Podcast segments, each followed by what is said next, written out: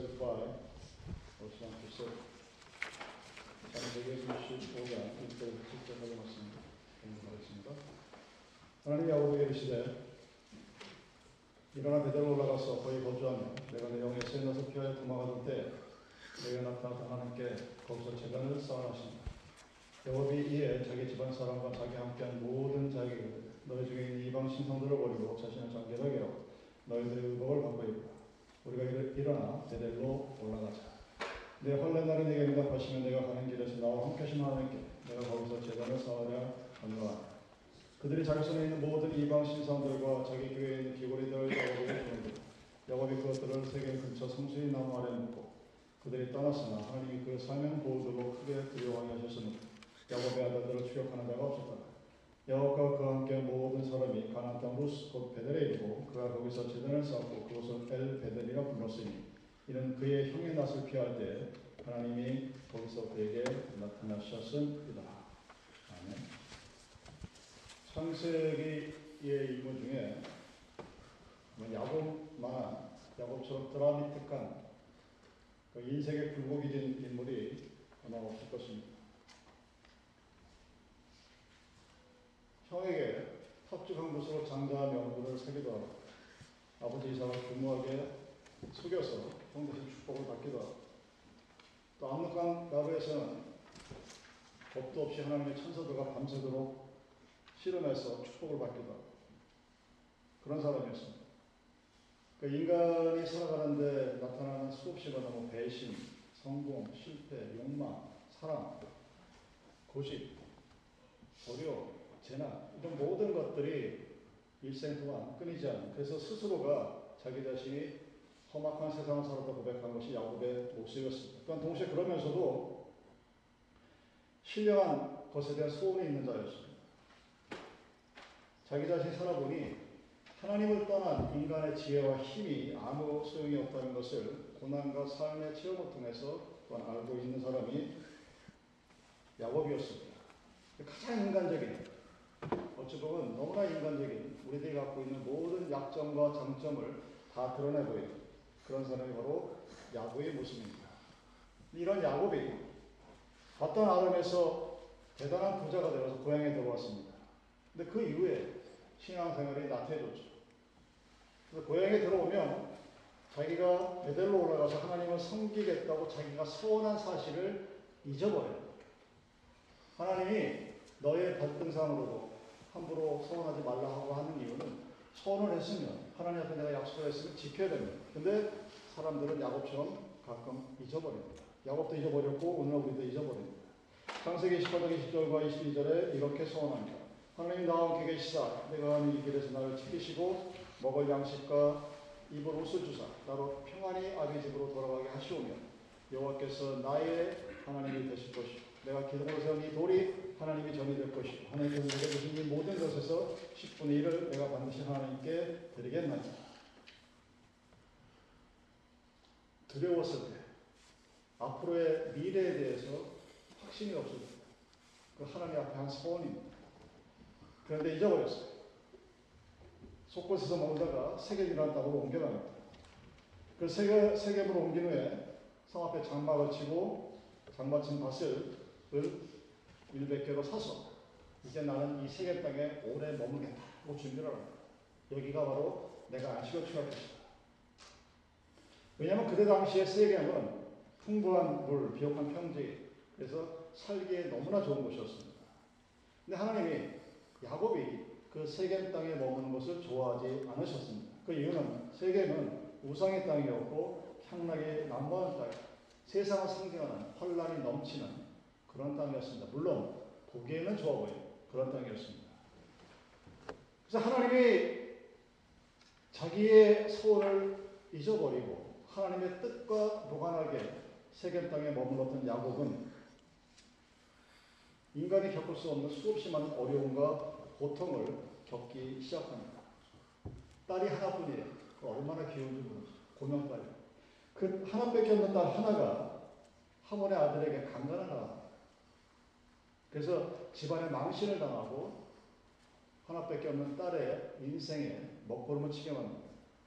또 그 사건으로 인해서 디나이 오라빈 시므온과 레이가 칼을 가지고 성을 습격해서 남자들을 도륙하고 죽이고 야곱의 아들들이 모든 것을 빼앗고 또 똑같이 더 나쁜 짓을 하는 마치 지금 이스라엘이 하마스한테 공격받았다고 아예 그냥 가자 지구를 쓸어버리는 것 같은 그런 똑같은 행동을 했어요. 야곱이 시므온과 레위에게 그 일을 하고도 이렇게 얘기합니다. 너희가 내게 화를 끼쳐 나로 이 땅 사람 곧 가나안 족속과 브리스 족속에게 냄새를 내게 하였도다. 나는 수가 적은즉 그들이 모여 나를 치고 나를 죽이리니 그리하면 나와 내 집이 멸망하니 두려움에 떨어지.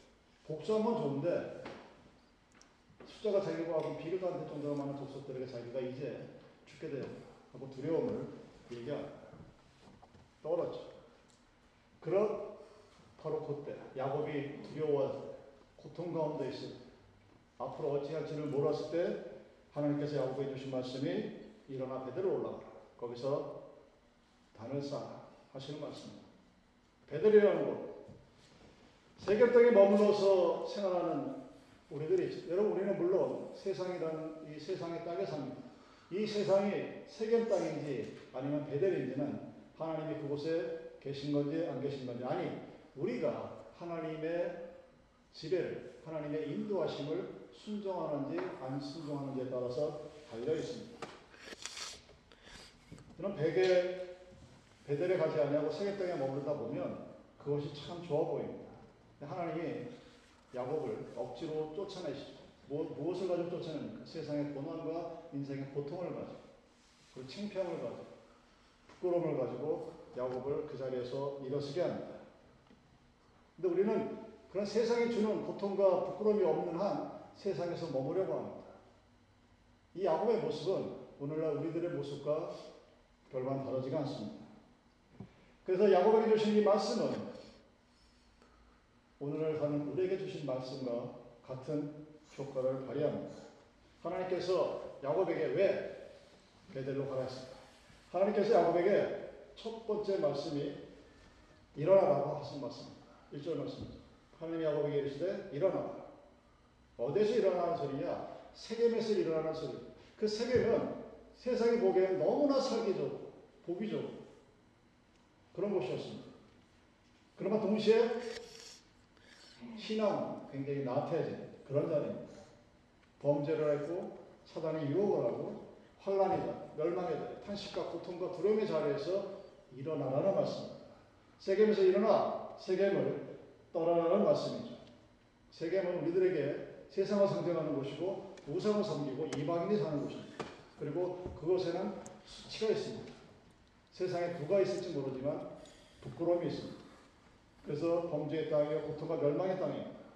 그래서 하나님이 그곳에서 일어나라고 얘기해요. 즉 떠나라고 말씀합니다.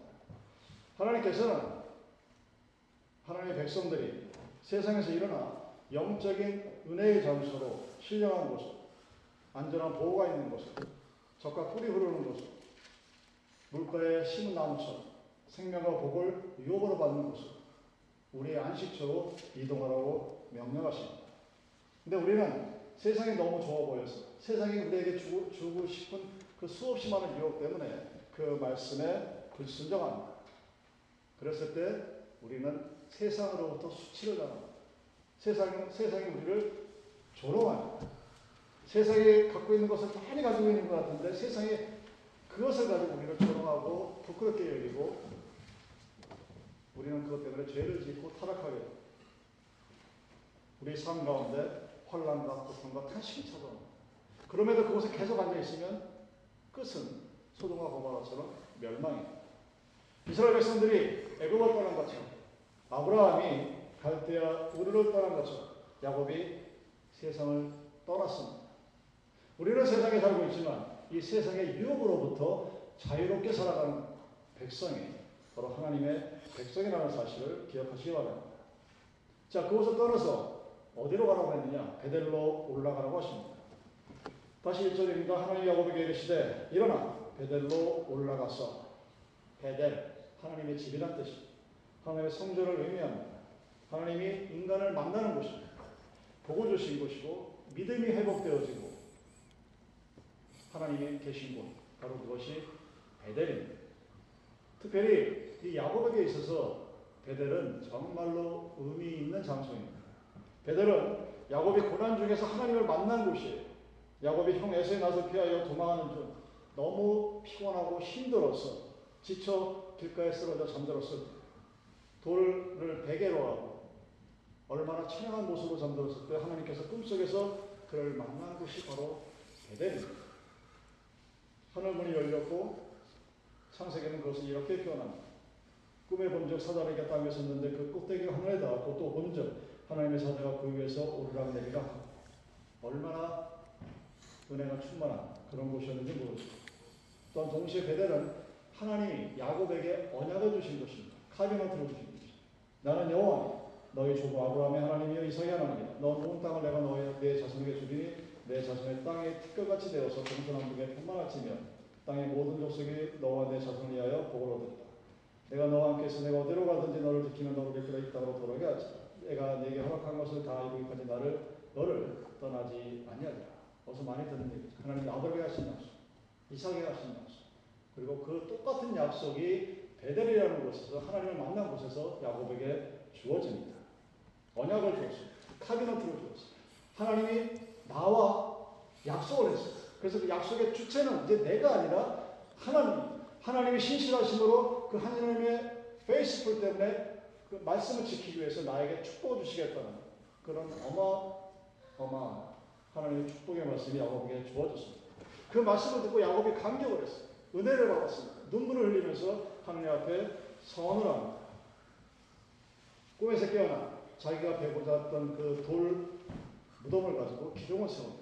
그의 기름을 붓고 세 가지 합니다. 여러분 기억하시면 야곱이 하나님 앞에 세운 세 가지를 무엇을 하고 그의 믿음 생활을 했는가를 이 시간 기억하시기 바랍니다. 첫 번째가 하나님은 영원히 나의 하나님이 자기의 신앙을 내 신앙의 중심에 하나님이 있음을 고백합니다.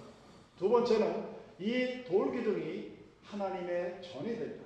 여러분 잠, 잠을 자기 위해서 배고던 돌입니다. 쓸모없는 돌이에요. 근데 그 돌 위에 하나님의 집을 세우겠다.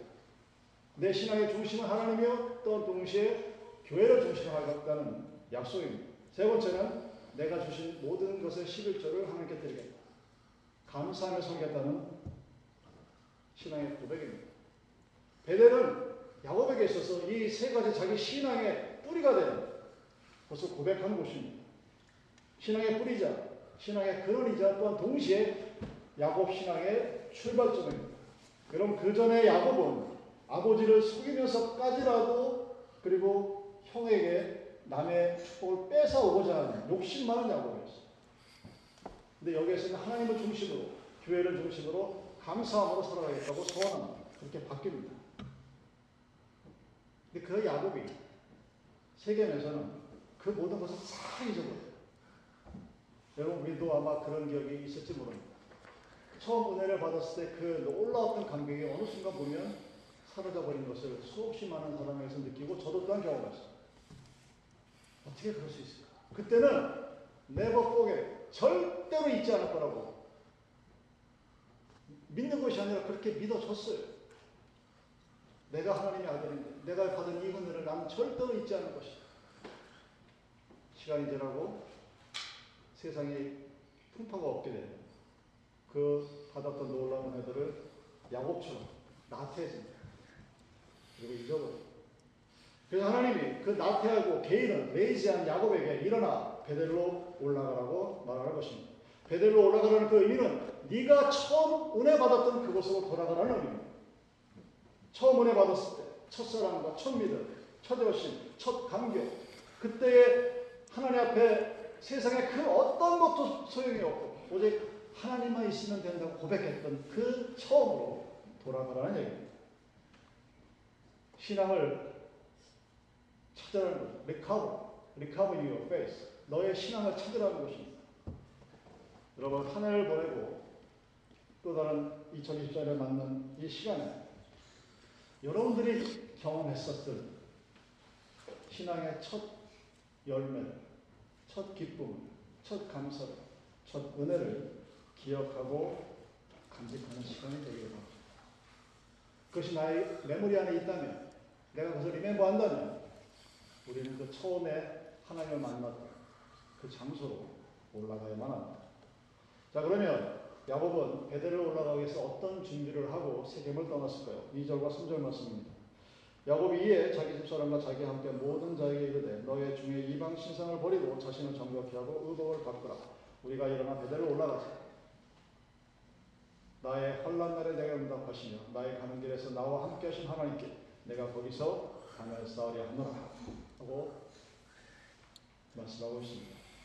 야곱이 모든 하여금 이방 신상을 버리라고 얘기해 사죠. 그들이 자기 손에 있는 모든 이방 신상을 야곱에게 주었다. 야곱에 있는 사람들이 종이나 주인이나 말것 없이 각가지 우상을 지니고 있었음을 알 수 있습니다. 당시의 문화를 보면 신상이나 주문을 새긴 귀고리. 요즘 여자들이 하고 있는 귀고리의 의미는 다를 거예요. 자기가 모시고 있는 신을 귀고리로 만들고 포로 만들고 달고 다니면 그 귀고리의 신이 자기를 지켜줄 것이라는 그런 믿음이 있었습니다. 근데 야곱이 그런 귀걸이들을 그 몸에 갖고 있는 모든 우상들을 수거해서 상수리 나무 아래 묻어버렸습니다. 왜 하필 상수리 아래 묻었다고 기록했을까? 당시의 풍습에 시체가 묻히는 곳이 바로 상수리 나무 아래입니다. 그러니까 자기의 모든 것을 죽은 것이라 생각하고 그곳에 버렸다는 얘기죠. 우상을 그 안에 상수리 나무 아래 심었다는 것은 이제 더 이상 우상은 나의 생명이 아니라 죽음이라는 사실입니다. 완전한 단절을 의미하고 있는 것이죠. 그래서 하나님 이외의 그 모든 것들을 내가 상수리 나무와의 시체 안에 넣어서 버렸다 하는 결단을 우리에게 보여주시는 겁니다. 여러분, 우리는, 오늘날 우리는 이러한 귀걸이를 하지는 않습니다. 근데 우리가 갖고 있는, 우리 몸에 지니고 있는 우상들이 있죠. 세상의 우상, 돈의 우상, 명예의 우상, 자식의 우상, 사람의 우상, 또는 교회 건물에 대한 우상, 뭐 너무나 많이 있습니다. 그것이 있다면 다른 말로 하나님보다 내가 더 의지하는 뭔가 있다면 하나님 참 좋긴 좋은데 하나님 그거보다 내 새끼가 더 좋아 보여. 하나님 참 좋은데 내 부모가 더 좋아 보여. 하나님 참 좋아 보이는데 뭐 다른 게 더 있었으면 좋겠다. 그것을 다 상수의 나무 아래 시체같이 묻어버리라는 사실입니다. 돈을 의지하지 마시고 여러분의 미래를 의지하지 마시고 여러분이 갖고 있는 인슈런스 카버리지를 의지하지 마십시오. 그 모든 것은 하나님이 지켜주지 않으면 아무 소용이 없습니다. 모든 일의 주관자는 하나님 그리고 내가 크리스찬이라고 하는 이유는 그리고 예배를 들은 이유는 나는 그 하나님을 믿기 때문입니다. 그 하나님의 무엇을 믿느냐? 하나님의 섭리를 믿습니다. 영어로 divine providence,라고 합니다. 신성하게 우리에게 공급되어지는 그 모든 것, 즉 하나님의 섭리 안에 하나님의 신령한 어떤 의도를 가지고 우리들에게 provide, provide, 공급해주는 그 안에서 우리는 살아가는 그래서 우리가 세상을 살아가면서 필요한 모든 것들이 얼마나 많고 때로는 아쉬운 것이 많을지 모르겠지만 그 모든 것을 공급하시는 분이 하나님이라는 것, 그 섭리 아래 하나님의 디바인 프로비던스 안에 우리가 믿고 그 삶을 믿음을 고백한다면 우리는 내가 알고 있는 하나님 외의 모든 우상들을 상수리 나무 아래 묻어야. 혹 있다면 2024년이 가기 전에 시체와 같이 죽은 자와 같이 취급하시고 땅 아래 묻어 버리기를 바랍니다. 하나님은 내게 있는 모든 것이 하나님께로부터 온다는 것을 내가 알고 믿고 고백하고 하나님을 의지하기를 원하십니다. 하나님이 원하시는 우리들의 신앙의 모습이 바로 그 모습이에요. 그러므로 여러분에게도 야곱처럼 마음으로 하나님보다 더 의지했던 것들이 혹시 있다면 2020년에 지나가기 전에 상수리 나무 아래 시체와 묻어 버리시기 바랍니다. 그 다음에 야곱은 그의 가족들에게 정결하게 하라 그랬습니다. 깨끗하게 하라는 거예요. 빛이 하나님께 나갈 수 있는 자격을 의미합니다. 하나님께 나갈 수 있는 사람이 누구냐? 비싼 옷이 아니라 깨끗한 옷입니다. 아름다운 장신구가 아니라 하나님에 대한 순전한 마음이죠. 야고보서가 이렇게 얘기합니다. 하나님 아버지 앞에서 경건하고 정결하고 더러움이 없는 경건, 곧 고와 갑을 그 험난 중에 돌아보고 또 자기를 지켜 세속에 물르지 아니하는 이것입니다. 야고보서 1장 27절. 마음속에 있는 세속에 묻은 악한 생각들을 버리라는 얘기죠. 내 마음속에 세상에 대한 그 어떤 것이 있다면 그것을 버리라는 얘기예요. 새로운 신앙의 살기 위해서는 우리는 경건과 내 마음의 정결, 그럴 바니 나를 정결케 해달라고 하는 앞에 간구해야 합니다. 그러지 않으면 우리는 베델이라고 불려지는 하나님의 전에 나아갈 수가 없습니다. 만약에 구약의 대제사장이 스스로의 정결을 지키지 아니하고 대회실에 들어가는 순간 바로 죽음입니다. 오늘날 우리는 그런 형벌은 없습니다. 그러나 하나님을 만나기는 굉장히 어렵게 됩니다. 그리고 야곱이 가족들에게 세 번째로 의복을 바꾸라. 옷을 갈아입으라고 그랬습니다. 이 이야기는 옷을 바꾸라는 의미는 그의 행위를 바꾸라는 의미죠. 옛사람을 벗고 새 사람을 입으란 말입니다. 육신에 정해졌던 옛 습관을 버리고 새롭게 변화되어 의와 진리를 쫓아가는 새 사람으로 변화하는 의미입니다. 왜냐하면 옛 습관을 버리지 않으면 절대로 새롭게 될 수가 없습니다. 옛 사람을 그대로 놔두고 새롭게 되는 것은 불가능하던 일. 옛 사람을 버려야 합니다. 옛날 야곱이 그랬던 것처럼 우리는 베델에 오르기 위해서 하나님의 전에 가기 위해서 하나님을 만나는 삶을 살기 위해서는 세상 것들을 땅에 묻고 자신을 정결케 하고 옛사람을 벗어버리고 새 사람을 잇는 그런 사람이 되어야 합니다. 자, 그렇게 해서 베델에 올라갔어요. 하나님이 야곱에게 뭐라고 하십니까? 하나님이 1절 맞습니다. 야곱에게 이르시되 일어나 베델에 올라가서 거기 거하며 내가 내형 낯을 피하여 도망하던 때에 내게 나타났던 하나님께 거기서 다녔어 하라 하십니다. 베델에 거하라. 야곱은 여러분 험난한 인생을 살았어요. 너무나 드라마틱하고 롤러코스터 같은 그런 삶을 사는 사람입니다. 고향을 떠나서 나그네의 삶을 살았고 그리고 이제 자기는 세겜에서 거하라고 했지만 하나님은 베델로 가라고 말씀하십니다. 그리고 그 베델에서 거하라고 말씀합니다.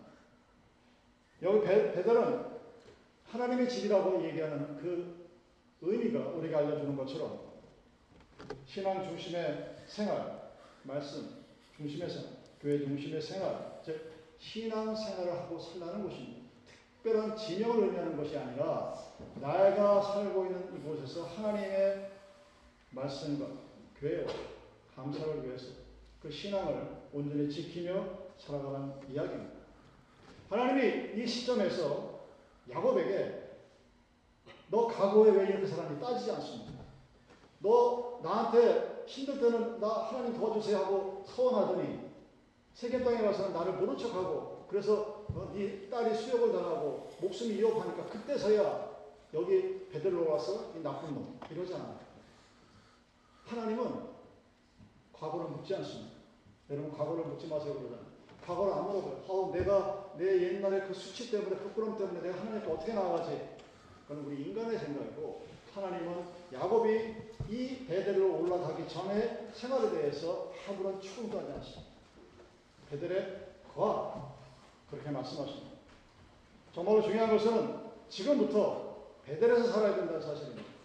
다시 세계 땅으로 돌아가거나 나는 상수의 나무를 찾아서 내가 묻었던 그 비싼 귀걸이를 끌어내는 것이 아니라 베델에서 살아야 됩니다. 정말로 중요한 것은 지금부터 베델에서 나의 신앙의 뿌리를 가지고 살아야 된다는 사실입니다. 그리고 또한 동시에 하나님이 거기에서 뭐라고 말씀하십니까? 단을 쌓으라고 하시고 하나님의 성전, 하나님의 집에서 예배의 단, 기도의 감사의 재단, 헌신의 재단을 쌓으라는 말씀입니다. 야곱은 하나님의 말씀을 따라 베델을 단을 쌓고 그 이름을 엘 베델이라고 했습니다. 엘 베델이란 베델의 하나님, 하나님의 집의 하나님. 엘은 하나님을 의미하죠. 하나님, 하나님의 집의 하나님. 즉 하나님이 계신 베델에 계신 하나님. 그 과거 베델에서 나타나서 자기의 궁박했던 그 시절을 기억했던 베풀어 주셨던 하나님의 은혜와 은총을 기억하면서 다시금 감격이 되고 다시 말해서 첫사랑을 회복하고 첫 믿음을 회복하고 첫 은혜를 회복하는 그 감격의 이름이 엘 베델 베델에 계신 하나님 그런 이름에 나타나 있습니다. 단순한 지명이 아니라 야곱이 자기 인생의 전반부를 모두 되돌아보면서 하나님이 나에게 어떻게 하셨는가에 대한 야곱의 신앙의 고백입니다. 그랬을 때 야곱이 하나님을 하나님이 야곱을 축복하시죠. 하나님께서 야곱이 어디로 가든지 추격하는 자들이 없게 만드십니다.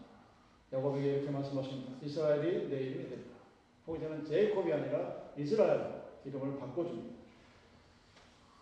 이미 압복강 나루에서 야곱의 이름을 이스라엘로 바꿨습니다. 근데 하나님이 야곱을 이스라엘로 안 불렀어요. 신기하죠. 이미 야곱이 천사들의 뼈를 부러뜨려가지고 천사를 이길 정도로 강한 신뢰를 발라줬어요. 야, 너는 앞으로 이스라엘을 불러라. 해놓고 그 이스라엘 이름을 한 번도 안 부르고 또 가만 뒀다가 빙빙빙빙 돌고 고생고생 다 하고 세계 땅에서 수치와 부끄러움을 다 하고 베델로 돌아와서 그때부터 하나님이 야곱을 이스라엘로 부릅니다.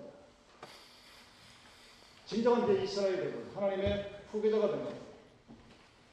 그때부터 생역과 종기의 복을 받습니다.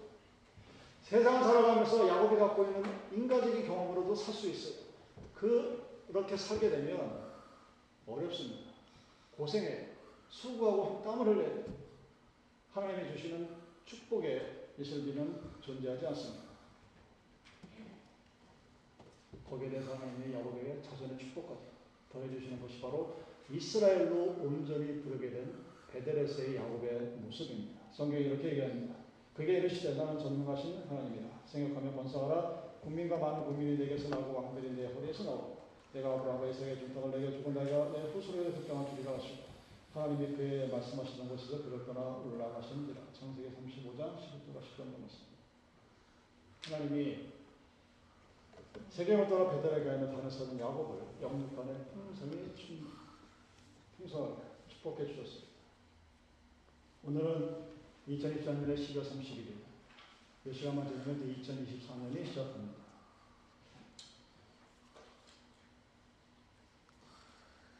지난해가 가고 새해가 오는 이 시점에 여러분들은 지금 내가 서 있는 곳이 하나님이 거하시는 곳인지, 하나님이 함께 하시는 곳인지 아닌지를 생각해 보시기 바랍니다. 나는 지금 세겜 땅에 서 있는지, 아니면 베델에 서 있는지, 나는 세겜, 세겜 땅에서처럼 신앙생활을 하는지, 아니면 베델에서처럼 신앙생활을 하는지를 한번 점검해 보십시오. check-up을 해 보셔야 됩니다. 하나님과의 인격적인 만남이 있는 신앙, 나와 하나님과의 conversation이 가능한, 하나님과 내가 personally one-to-one으로 만날 수 있는, 구약에서는 모세만이 가능했고, 그 신앙이 있는 곳이 바로 베델에서 하나님과 함께하는 신앙입니다. 우리의 모든 것을 아시는 전능하신 사랑과 공의를 많으신 공의로우신 그 하나님과 함께하는 복된 천국 생활, 그 아름다움, 여러분들은 2023년에도 2024년에도 그 주님과 함께하는 삶의 아름다움을 누리시기 바랍니다. 그 이유를 로마서는 이렇게 설명합니다. 로마서 11장 33절. 깊도다 하나님의 지혜와 지식의 풍성함이요. 그의 판단을 헤아리지 못할 것이며 그의 길은 찾지 못할 것이로다. 누가 주의 마음을 알았느냐? 누가 그의 모사가 되었느냐? 누가 주께 먼저 드려서 갚으심을 받겠느냐? 이는 만물이 주에게서 나오 주로 말미암고 주에게로 돌아간다. 그의 영광이 세세에 계시었지요. 그럼 이 시간 2024년 동안 내가 했던 신앙의 삶이 세간 땅인지 아니면 베델인지 점검해 보시고 지금까지 함께 하신 그 하나님의 은혜에 감사 다가오는 새해 야곱이 온전한 이스라엘로 불려진 것처럼 여러분의 신앙이 온전하고 하나님께 칭찬받는 그 하나님으로부터 수없이 많은 축복을 받을 수 있는 그런 삶이 될 수 있도록 우리 이 시간 잠시 한마디로 기도하시겠습니다.